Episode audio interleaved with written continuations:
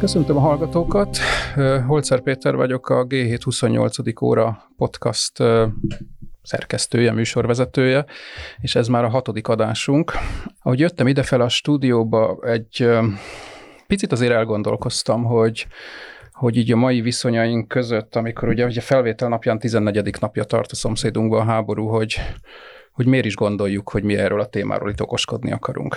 Igazából azt az egy mondatot akartam itt a, a beszélgetés elején elmondani, ami egyszer már fölmerült egy korábbi adásban, hogy én nagyon erősen azt gondolom, hogy nem, nem csak azért folytatjuk ezeket a beszélgetéseket így az oktatásról, közoktatásról, természettudományos oktatásról, mert azt gondoljuk, hogy minden gyereknek az a dolga, hogy ő aztán a kémiához, meg a fizikához, meg mindenhez szuperül értsen, hanem hanem azért is, mert azt gondolom, azt gondoljuk, hogy valahol az is a dolgunk, hogy gondolkodó embereket, gondolkodó gyerekeket próbáljunk fölnevelni. Tehát, hogy ha lehet, akkor legyenek nyitottak, és, és talán ami fontos, hogy legyenek kétkedők. Tehát, hogy úgy nézzék a világot, hogy próbálják érteni, hogy mi történik, és tegyenek föl kérdéseket, és ne higgyenek el mindent, amit, amit mondanak nekik, meg amit, meg amit látnak, hallanak. Én azt gondolom, hogy az oktatás rendszerének ez az egyik legfontosabb feladata, és hát azt hiszem, ez most nagyon felerősödött itt az elmúlt két hétben, hogy mi történik körülöttünk, meg egyáltalán, hogy mi ömlik mindenkire információk, tévinformációk a médiából, tehát hogy, hogy végül is talán nincs annyira messze az, amiről mi itt ma beszélgetni fogunk ismét, meg amiben most itt sajnos élünk most már az elmúlt két hétben. Akkor el is kezdenénk a mai, mai adást. Két vendéget hívtam a, a mai műsorba, akiket gyorsan be is mutatok. doktor Murányi Zoltán, és puskázni fogok, mert valami rettentesen hosszú titulusa van. Ő az Eszterházi Károly Katolikus Egyetem természettudományi pályaorientációs és módszertani központjának az igazgatója, ha jól mondtam. Zoli, ugye? Köszöntelek a műsorban. Köszönöm Szervusz. Szépen. És Martis István, aki egy fokkal egyszerűbb a Profession.hu Kft-nek az ügyvezetője. Szia István! Sziasztok, örülök, hogy itt vagyok. Ugye a Profession.hu-t szerintem nagyon sokan ismerik, a piacvezető állásportál, és ahogy ti nevezitek magatokat, online toborzási szakértő, puskáztam a honlapotokon, hogy ez szerint mondani. Így van. Tehát ennek az ügyvezetője az István. És amiért itt van a, a két úr ma velünk, ma egy olyan beszélgetést terveztünk, ami alapvetően hát ilyen pályaorientáció és környéke, tehát hogy egyrészt lehet-e bármi többet, okosabbat tenni azért, hogy, hogy menjenek tanári pályára fiatalok. Korábbi adásokban sokat beszélgettünk ennek a mindenféle körülményeiről, mennyi fizetésnek kapnak a tanárok, mik a, mi a kontextus, de, de, de erről talán érdemes ebbe a körbe beszélgetni, és a másik, ahova ezt megpróbáljuk ma kitágítani, amiről eddig még nem nagyon esett szó a sorozatban, hogy ugye nem csak fiatalokból és pályakezdőkből lehet tanár, hanem létezik az a műfaj, amikor valaki húsz-huszonöt év munka után szakemberből, vegyészből, bármiből úgy dönt, hogy eljött az idő, és átképzi magát, átképezteti magát tanárnak, és utána megjelenik a tanári pályán negyven-negyvenöt akárhány évesen.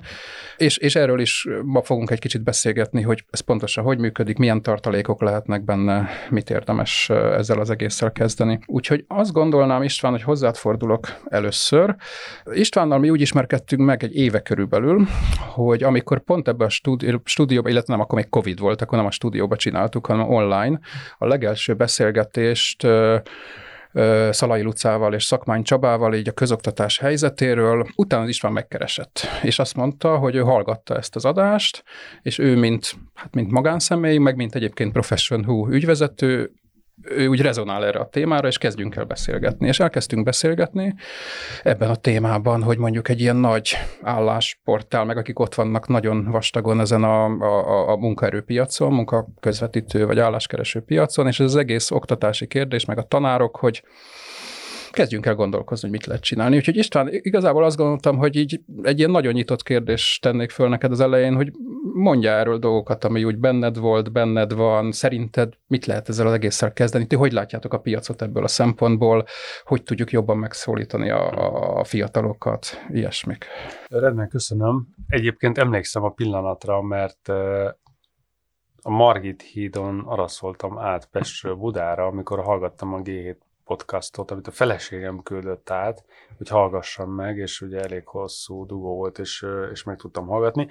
És két dolog miatt talált meg nagyon engem. Az egyik az az, hogy amikor sokat kellett otthon lenni, akkor én elég tetemes mennyiségű időt töltöttem azzal, hogy elkezdtem olvasgatni ebben a Future of Work tematikában, hogy hát milyen állások lesznek a jövőre nézve, vagy mi, mi, merre megy a világ, és ez két dolog miatt foglalkoztatott. Az egyik az nyilván az, hogy amivel foglalkozom, az ez, a másik meg az az, hogy van két gyermekem, tizenegy és tizenhárom évesek lesznek lassan, akik hát azért közelednek ahhoz a ponthoz, hogy ki kéne találni, mit szeretnének maguk csinálni. És amikor én egy jó néhány hónap alatt, tehát rengeteg jó cikket el lehetett olvasni erről a Future of Work témáról, meg hogy merre megy a világ, és építettem egy adatbázist is belőle, amiben benne van, mit tudom én, pár száz olyan szerepkör, vagy állás, vagy titulus, ami valószínűleg a jövőben lesz, és most már nincs. És valahogy mindig az volt az érzésem, amikor ezt nézegettem, ezt az adatbázist, hogy ez már megint technológia, vagy természettudomány, és mindig oda jutott vissza a dolog. Tehát, hogy, hogy azt éreztem, és az alakult ki belőlem, hogy az én gyerekeimnek is természettudomány, technológia, ezek felé kéne menni. És nagyon fontos lenne, hogy ezeket a tárgyakat szeressék meg, hogy szívesen foglalkozzanak ezzel, hogy jó élményeik legyenek az első körben, és hát nekem az a tapasztalatom néhány év iskolás szülőiség kapcsán, hogy az, hogy milyen a tanár az elején, az rengeteget számít, hogy valaki egy tantárgyal úgy kezd el foglalkozni, hogy de jó, szeretem, vagy, vagy egyből a lista végére kerül. Tehát ez az egyik, hogy az, hogy ott jó tanárok legyenek, meg az én fiam úgy jöjjön haza, hogy csillogó szemmel meséli, hogy rakétát építettek fizika órán, az, az egy nagyon fontos dolog. A másik pedig ugye az a, a, a munkavilága kapcsán, hogy négy egész öt millió ember dolgozik Magyarországon, több tízezer ebből évről évre belép meg kilép a piacra. Tehát nyugdíjba mennek, meghalnak, cserébe jönnek a pályakezdők, és ez egy folyamatosan mozgásban lévő terület, és mi szeretnénk, mint Profession pont hu, ennek a sok fiatalnak segíteni az orientációban, mert én továbbra is fenntartom azt, hogy szerintem jobb helyzetben vannak, mint anno mondjuk a mi generációnk volt, információszerzés szempontjából, mert rengeteg nagyon klassz videós anyagot lehet megnézni, meg cikket, meg podcastot cégekről, meg ilyenekről, ami anno nem létező műfaj volt. A másik oldalról meg talán pont ez a, ez a bőség, ez tud olyan lenni, amiben nagyon könnyű elveszni. És mi is csináltunk egy programot, aminek az a célja, hogy a, egyébként nagyon sok iskolában vannak ugye karrier napok, vagy orientációs napok, pályaorientációs napok. Mi csináltunk egy ilyen sorvezetőt, hogy osztályfőnökök ezt adott esetben egy azért bele tudják adni. Én is voltam benne, volt gimnáziumban, tartottam erről egy előadást, kérdezgettem a gyerekeket, hogy hát gyerekeket, szóval fiatalokat, hogy ki mi szeretne lenni. Nagyon kevesen mondták azt, hogy ők nagyon tudják, hogy mi szeretnének lenni, rengetegen ott álltak, hogy hát nem tudják, majd kitalálják, pedig egyébként érettség előtt voltak nem sokkal, és ez, ez egy formálható közegnek tűnik. Tehát ez egy olyan közegnek tűnik ott, ugye, akiket lehetne adott esetben vinni egy irányba, mert, mert nagyon sok minden van, de vannak, igen, de vannak nagyon komoly problémák, amikről beszéltünk, meg ugye korábban is itt voltak benne, hogy, hogy most a vonzó dolgok a világban, azok, azok, azok abba az irányba mutatnak, ami klassz, meg menő, meg sok pénzt lehet belőle keresni, és hogy mindig ide visszajutunk, hogy hát tegyük a tanári pályát vonzóvá, de közben van ez a financiális probléma ebben az egészben, szóval valahogy cégként is, meg magánszemélyként is szeretnék ezzel a dologgal foglalkozni. Hát, hogy beszélgetünk mi rendszeresen, nem nagyon, még nem találtuk meg igazából a, a, a bölcsek kövét, de, de, de szerintem azért, azért haladunk. Esetleg mondj egy pár szót akkor arról, mert ugye most mi elkezdtünk egy mini projektet így hármasba egyébként, igen, pont erről, hogy mesélj inkább erről, te István, hogy, hogy mit is csinálunk, és hol tartunk, és szerinted mi tud ebből kijönni. Ugye azon kezdtünk el gondolkodni, hogyan is kezdjünk el kommunikálni arról, hogy tanári pálya, meg a tanári pályának a vonzóvá tétele.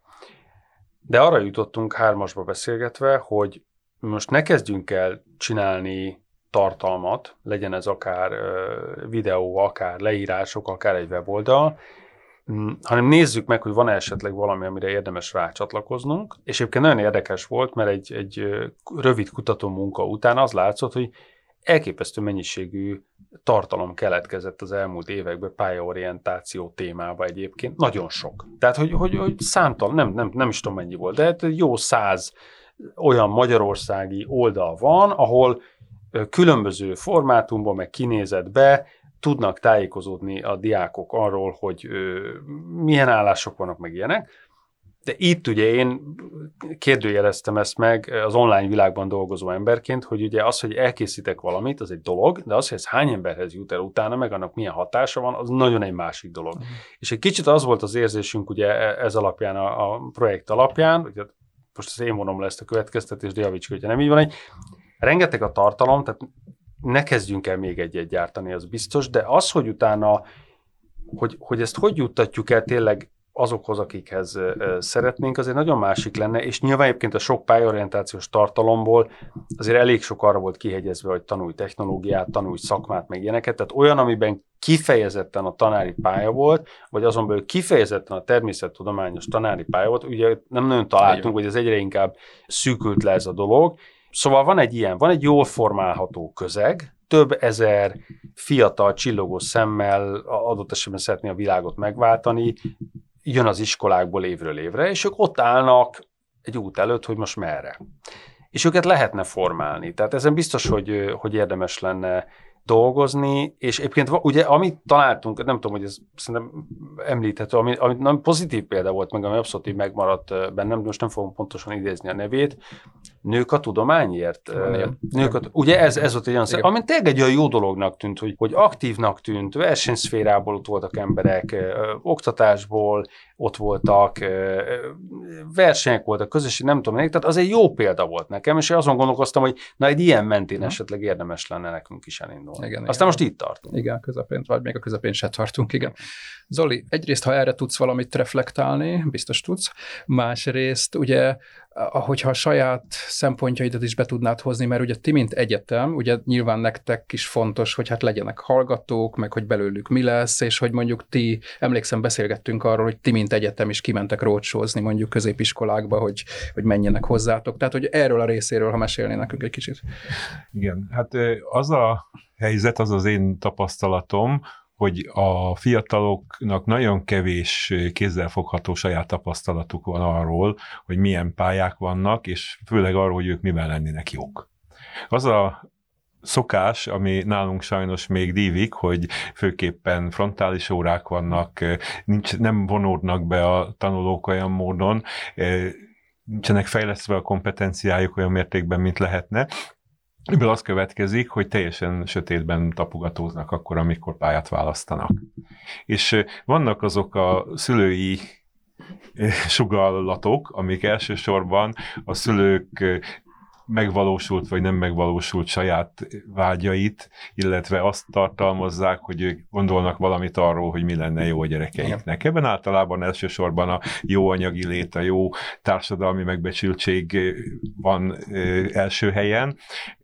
Sajnos így a tanárság nem nagyon kerül föl ezekben a beszélgetésekben. Saját példát mondjak, az én családomban nejem is tanár, két nagynéni tanár, nagymama tanár, és az én lányaim, akik most pályaválasztók, most tizenegyedikesek, hát egy összemosolygással intézték el azt, amikor azt mondta, hogy akár még tanárok is lehetnétek, mert egy pillanatig meg nem fordult a fejükben. De ez nem, nem az, amire mi most hatással lennénk, úgyhogy erről nem is érdemes Igen. beszélni. Az az érdekes, hogy mi mit tudunk, hogy mit Igen. tudhatnánk tenni. Mi azt tudhatnánk tenni, hogy olyan szituációkat teremteni, ahol a fiatalok kipróbálhatják magukat, uh-huh. és juthatnak olyan intuíciókhoz, amik azt mondják nekik, hogy esetleg ezt megpróbálnám. Mondok egy konkrét példát. A említett lányaimmal, meg barátnőikkel csináltunk egy projektet, egy osztrák kémia tanár versenyre, projektversenyre, és hát olyanokat csináltunk, hogy brokkolit meg vörös káposztát csiráztattunk, egyiket poláris fénnyel világítottuk, meg másikat mágneses közegben, kör, körülmények között tartottuk, a harmadikkal zenét hallgattattunk, és megmértük, hogy milyen tápérték változást idéz az elő benne. Eldolgozgattunk szerintem több száz munkaórát ezzel. Uh-huh. És utána az egyik lányom, akiről kiderült a munka során, hogy mindig ő az, aki megszervezi, hogy mikor fogunk találkozni, ki mit fog csinálni. Ő azt mondta, hogy apa, nekem milyen munka kell. Aha. Tehát kiderült az, hogy mi az erős kompetenciája, kiderült az, hogy ezt ő élvezi, ezen, a, ezen az úton most már el lehet indulni. Aha.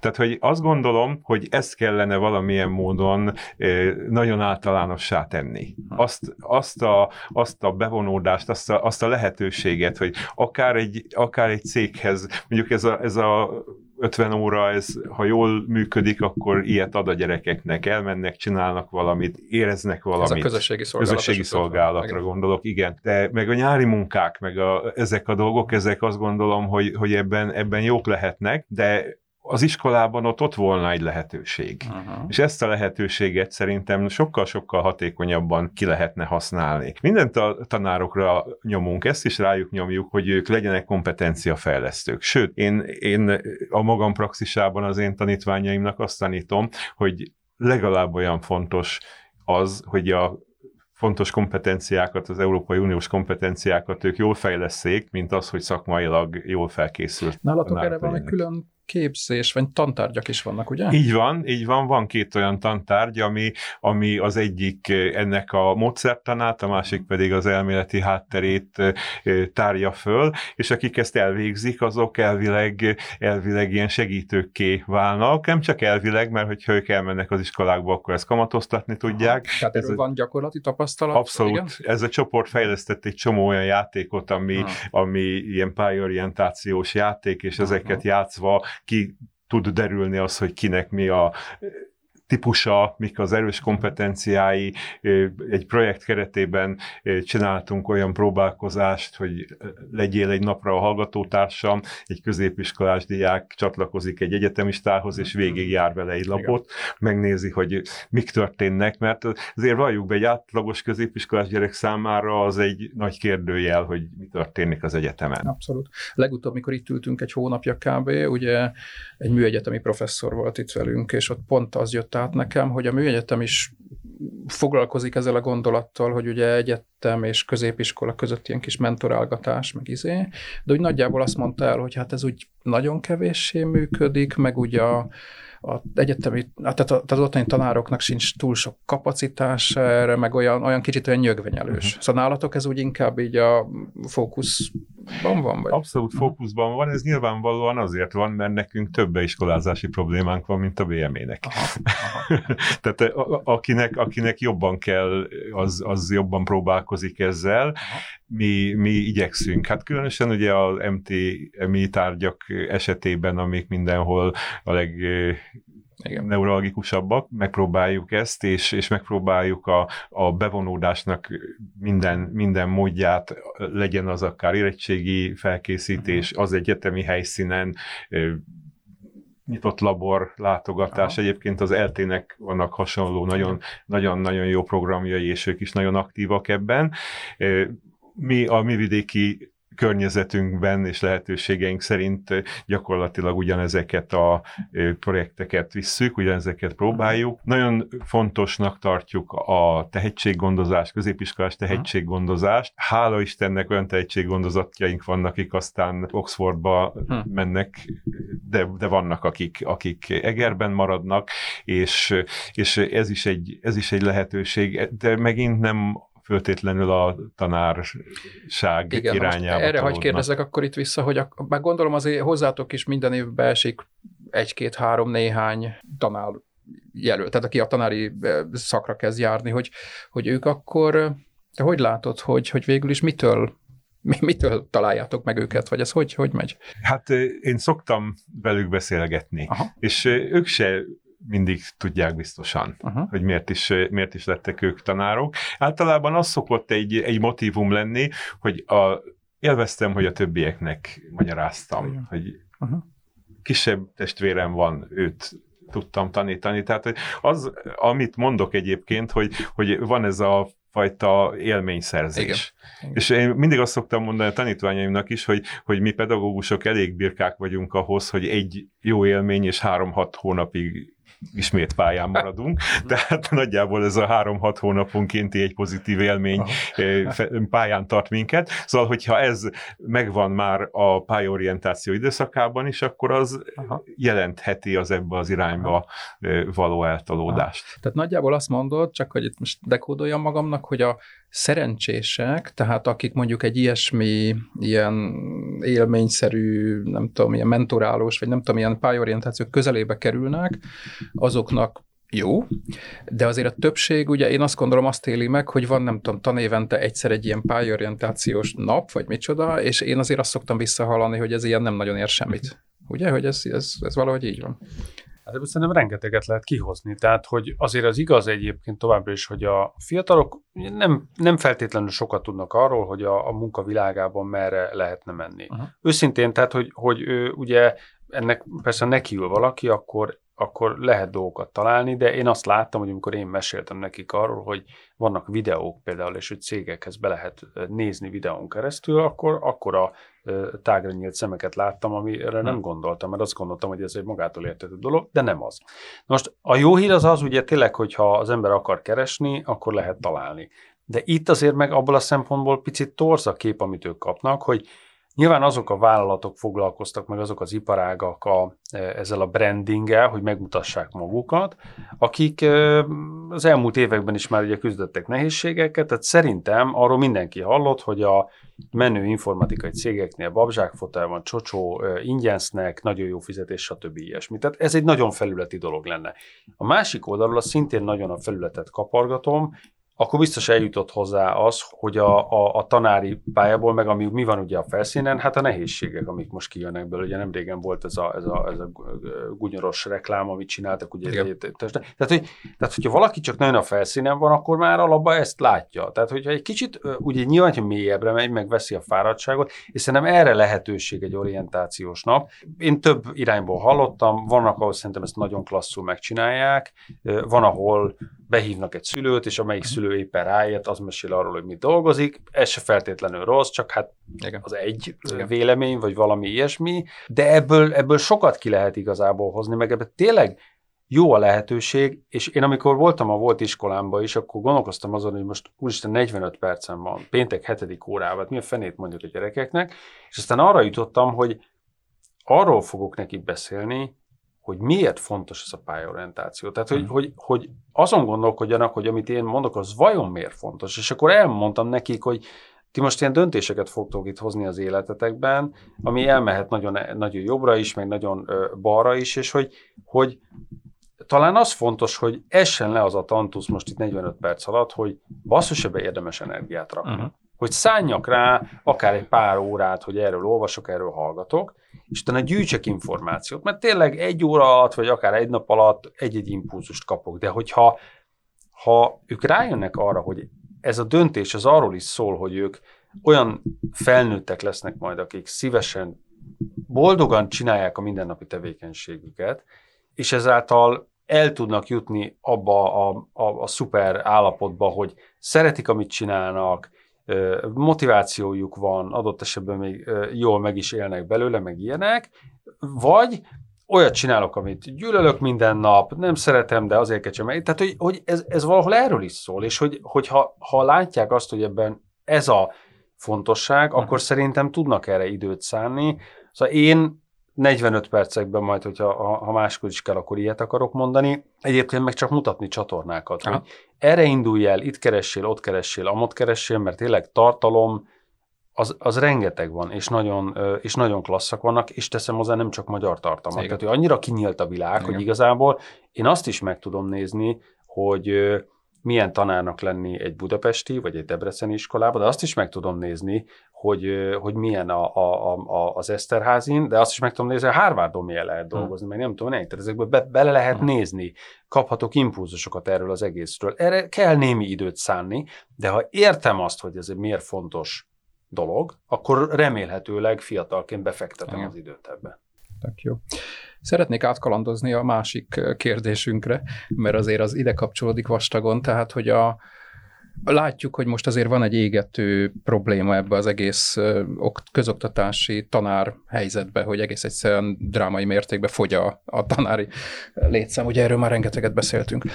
És akkor itt jön az, hogy, hogy biztos, hogy, hogy ha úgy tetszik, megengedhetjük magunknak azt a luxus, hogy csak azt megvárjuk, hogy egyszer majd jobb lesz a helyzet, és akkor majd nem tudom, sok év alatt kiképzünk fiatalokat tanárra, illetve hogy mennyi tartalék van, a, a, ahogy a műsor elején elmondtam, a negyvenes, negyvenötös, ötvenes szakemberekben, mérnökökbe, orvosokba, közgazdászokba, bármikbe, akik ugye elmondják, és akkor itt hagy, hagy mondjak el egy kis történetet, ami az elmúlt napokban történt velem, hogy megkeresett egy hölgy, aki a Murányi Zoltánra hivatkozott, és azt mondta, hogy húsz évet dolgozott a vegyiparban, ő vegyészmérnök, és most eljutott oda, hogy meg tudja valósítani élete álmát, hogy ő tanár szeretne lenni. Mert egyrészt most már van annyi egzisztenciája, meg egyébként ott van mellette a férje, ugye ez egy tipikus dolog, hogy ugye, hogy a nő, erről is beszélgettünk már korábbi műsorban itt Lannert Judittal, hogy, hogy a nagyon sok ugye tanár nő azért engedheti meg magának kvázi ezt a hobbit, mert van mellette egy család, egy férje, aki segíti ebben, és itt is ez a helyzet, tehát egyrészt húsz évig dolgozott, másrészt ott van mellette a férje, meg a, meg a gyerek már nagyobb, meg izé, és hogy elképzett egy átképzést ugye az EGRI Egyetemen, és most tanár lesz, és, és ugye Zoli, te meséltél rólunk, meg meséltél a, a Kémia Mobillabor programunkról, és bejelentkezett, hogy szeretne részt venni a Kémia Mobillabor programban, mint tanár, és egyébként azt mondta, hogy ő totál önkéntesként, tehát ő ezért pénzt se kér meg semmit, hanem hogy és egyébként most találkoztam vele a hétvégén, és elindul, és elkezdi a bemutatókat, ami egy, nekem egy nagyon szuper sztori, így ahogy van, és, és hogy erre gondoltam, hogy erre akkor kapcsolódjunk rá, Zoli, hogy akkor ti ezt hogy élitek meg? Ugye még csak a hallgatónak kontextusként, hogy ugye az EGRI, egy, van Magyarországon ugye az ELTE, amelyik ugye a nagy egyetem tanárképzésben is, meg sok minden másban. Van mellette három ilyen, ha úgy tetszik, nagyobbacska vidéki egyetem, amit sokan szoktak ismerni, ugye Debrecen, Pécs és Szeged, és ezen kívül gyakorlatilag Eger és Nyíregyháza még az, ahol szintén folyik tanárképzés Magyarországon, most hogy leegyszerűsítem a helyzetet, és ebből a, ugye Eger, ahogy én megnéztem a statisztikákat, tehát nálatok sokkal dominánsabb ez a átképzés, mesterképzés, akár ilyen levelezőn, mint mondjuk egy eltén, ahol inkább a nappal, inkább a fiatalokkal, inkább az izé, alapszaktól kezdve. Tehát, hogy nektek ugye más a világotok.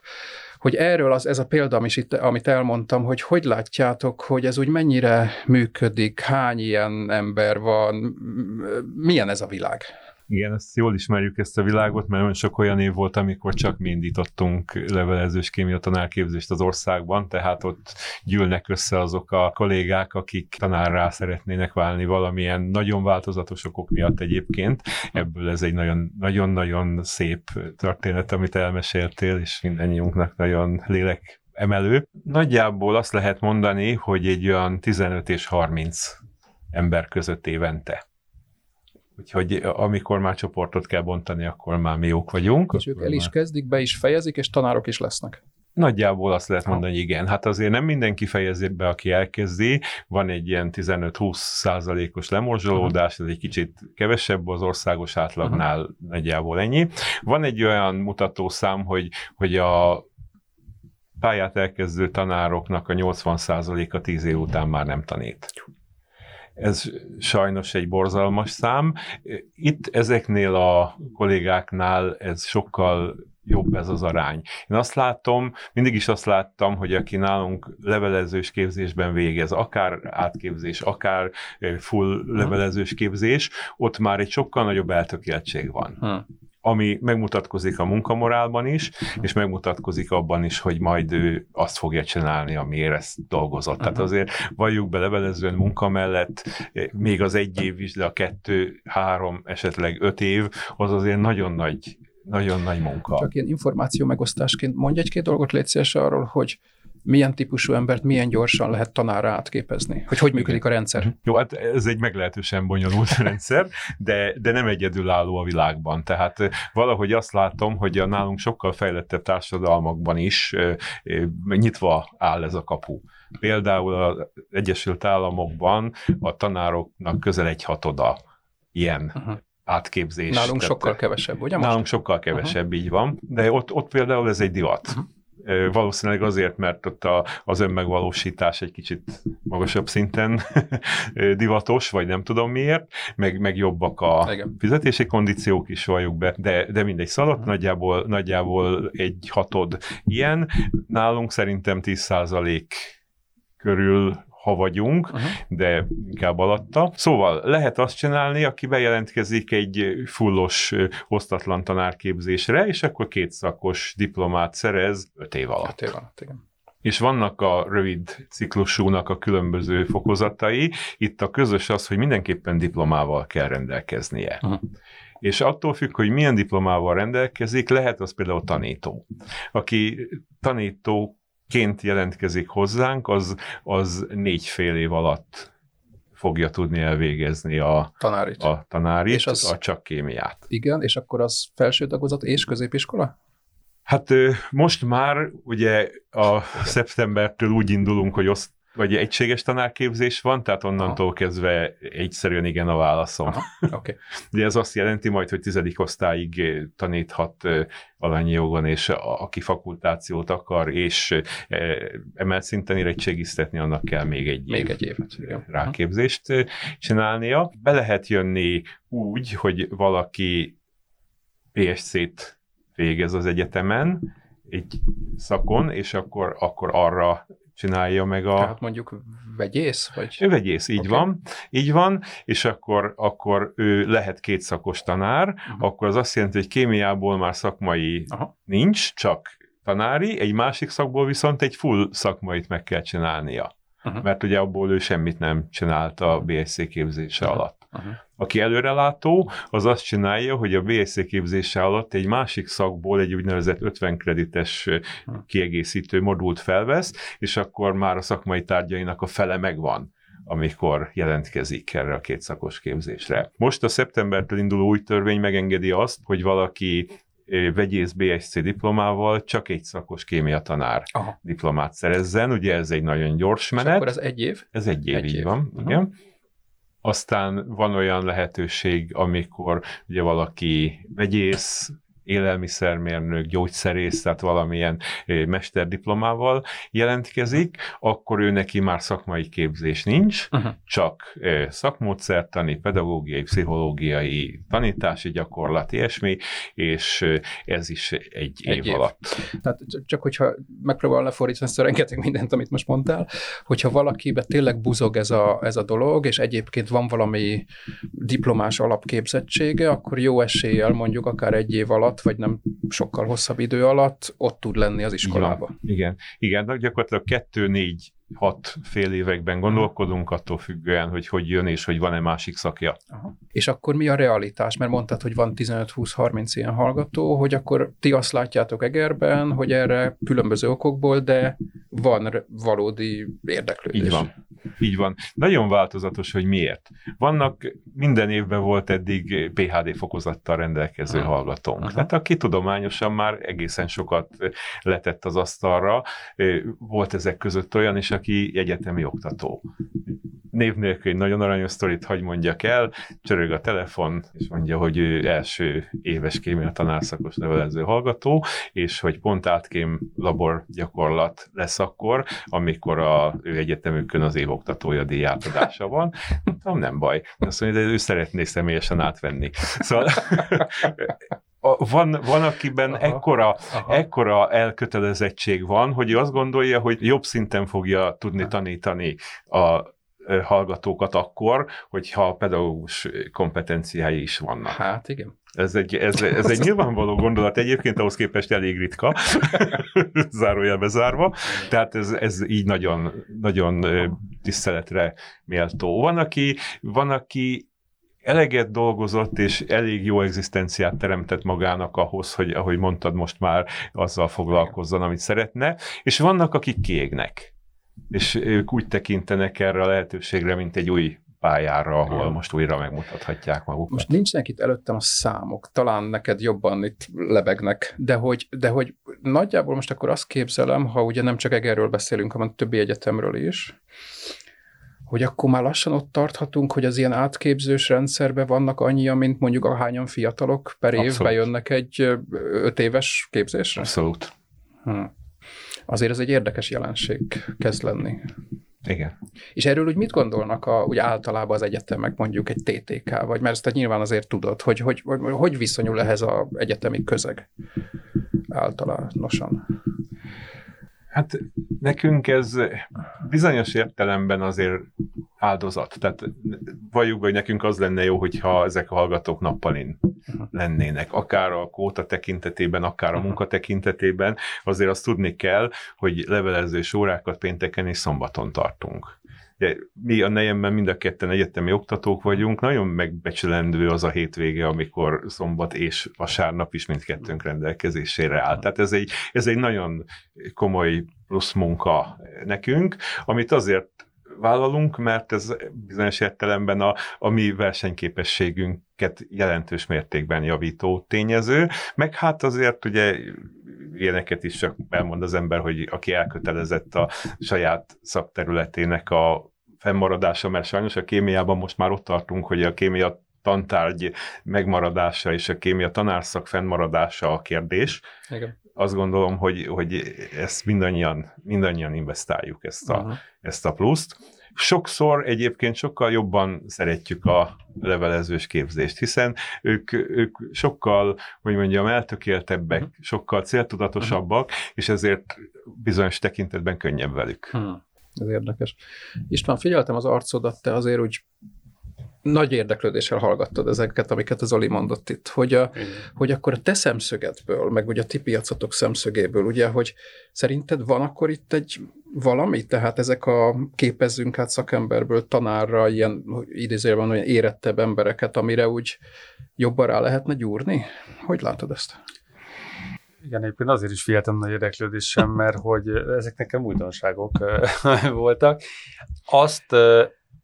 Látom, meg ugye az, az egy létező piac, nem tudom mekkora ez a piac, de hogy azért én évről évre találkozok emberekkel, akik X időt lehúztak mondjuk a versenyszférában, és akkor vagy kiégtek, vagy csak simán elegük lett, és hát azon gondolkodnak, hogy most merre tovább. Uh-huh. Most nem tudom, hogy ez neki karrierválság, vagy az életközöpi válságokat élik éppen, de körülbelül ez mindegy is.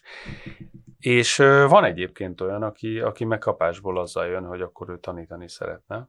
Ezen gondolkodtam, hogy, hogy ugye aközött, hogy én mondjuk nem tudom, szereztem húsz év üzleti tapasztalatot, és talán elmegyek egy iskolába, és sztorizgatok, meg aközött, hogy én akár egy vagy két évet ebbe investálok, hogy, hogy, hogy tanulok, és utána hosszú távon csinálok valamit, azért abban van különbség, igen. Mert a, a sztorizgatok az üzleti sikereimről, az, az, az, az egy átvezető lehet.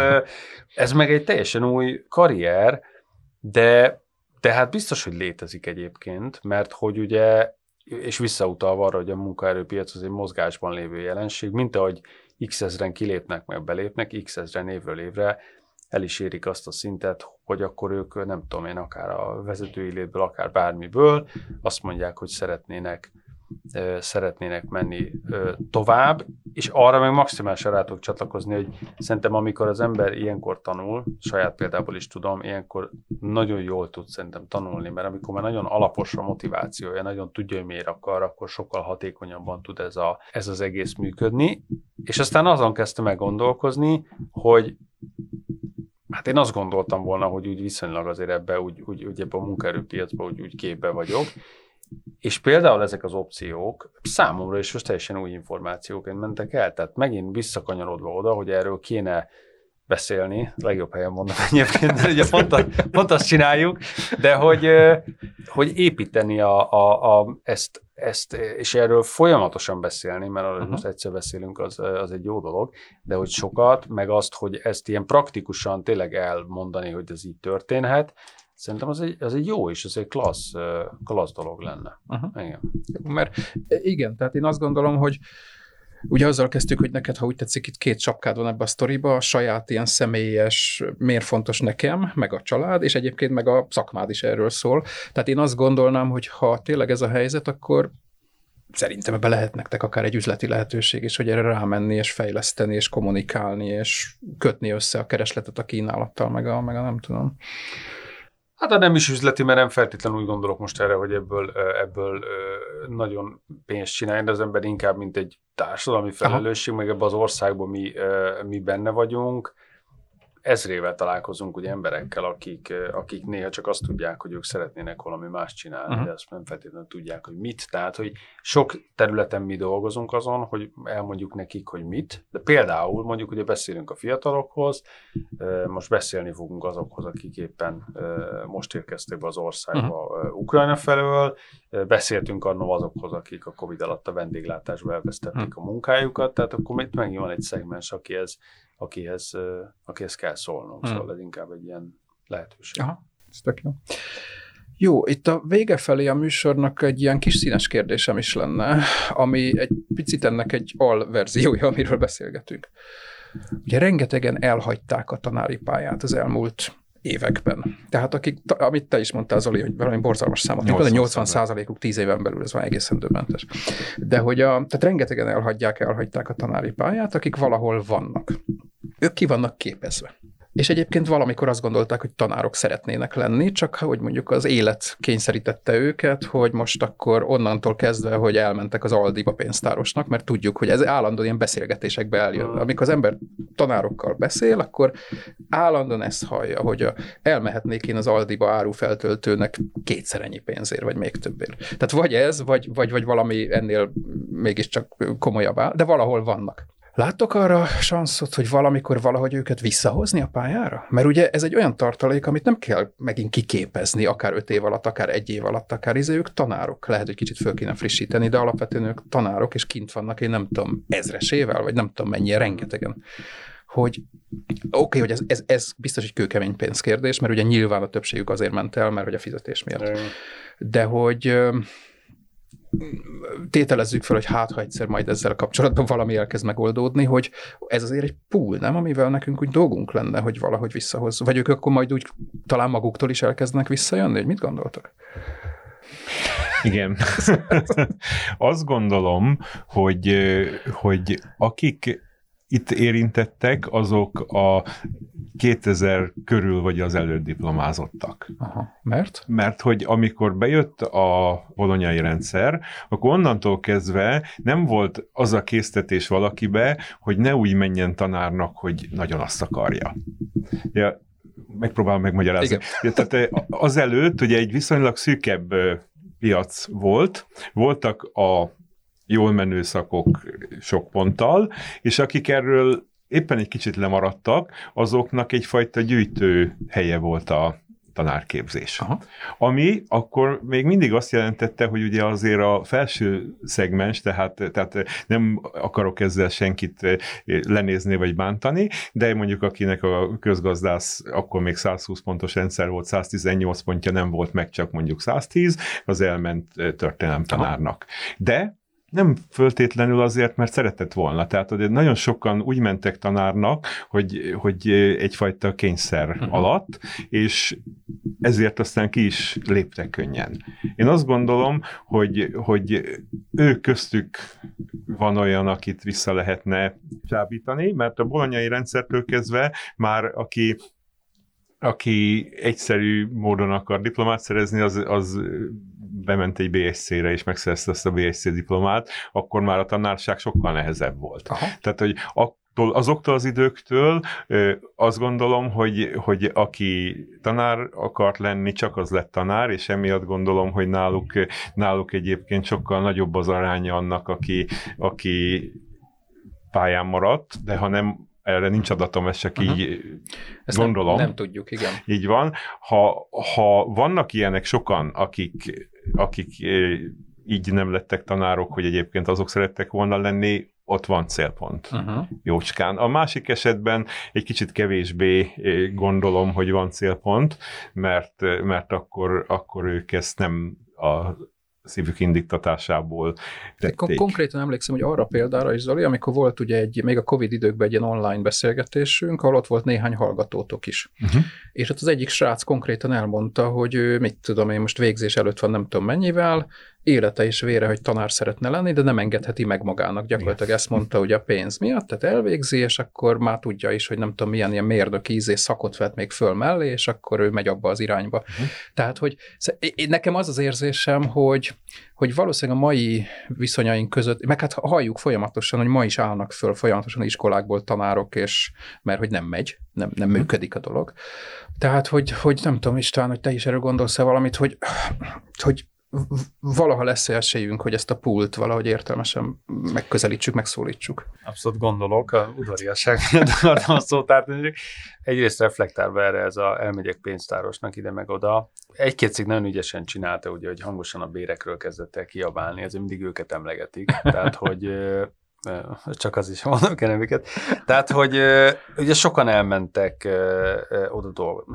Ugye van egy olyan helyzet, hogy most január-február hónap végével bezárólag, ugye most itt azt lehetett mondani, hogy most volt egy Covid után visszapattanó gazdaság alapvetően, és van egy olyan helyzet, hogy nincs nagyon munkaerő. Tehát egy olyan helyzetben, amikor az van, hogy nincs ember a piacon kb. Semmire, aha. és a cégek kénytelenek lesznek majd bérben versenyezni, és adott esetben a bérek azok nyilván a versenyszférában gyorsabban fogják lekövetni a dolgokat, mint egyébként a nem versenyszférában.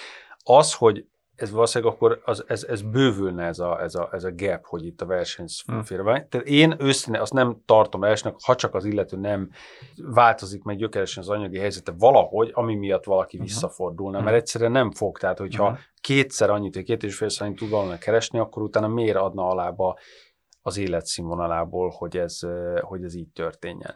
A másik oldalról, meg azért látva azt, hogy, hogy azért ez, ez, ez a probléma, meg azért erről sokat beszélünk.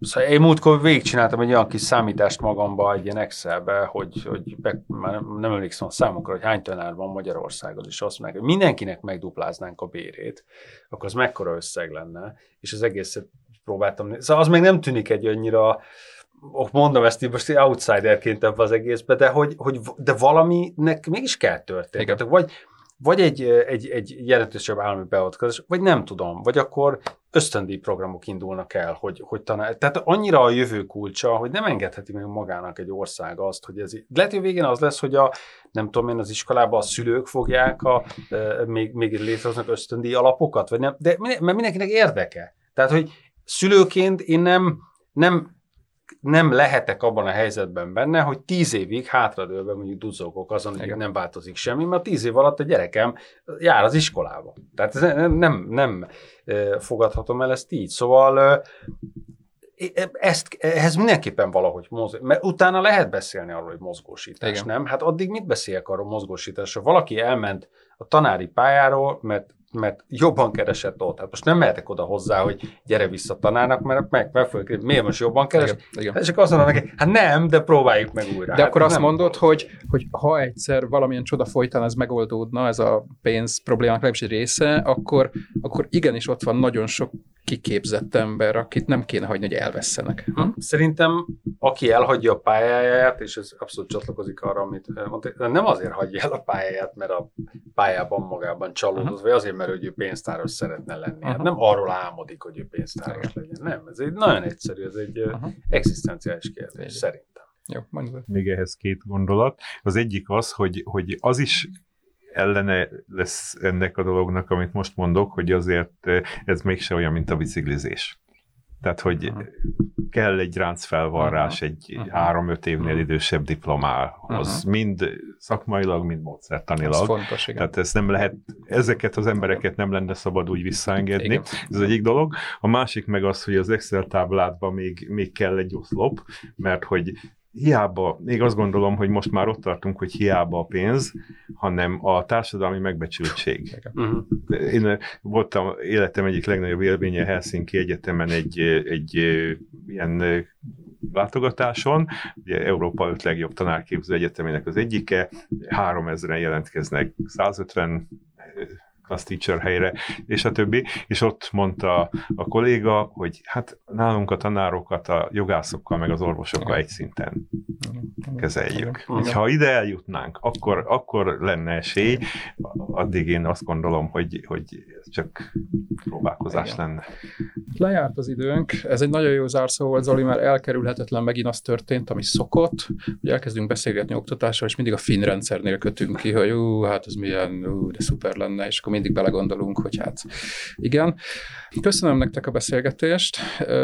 Én nagyon sokat tanultam megint belőle, és a, a hallgatóknak is köszönjük a figyelmet, és, és hát azzal búcsúznánk, hogy hát amivel kezdtük, tehát hogy valahogy több békességet körülöttünk mindenkinek. Köszönjük szépen a figyelmet!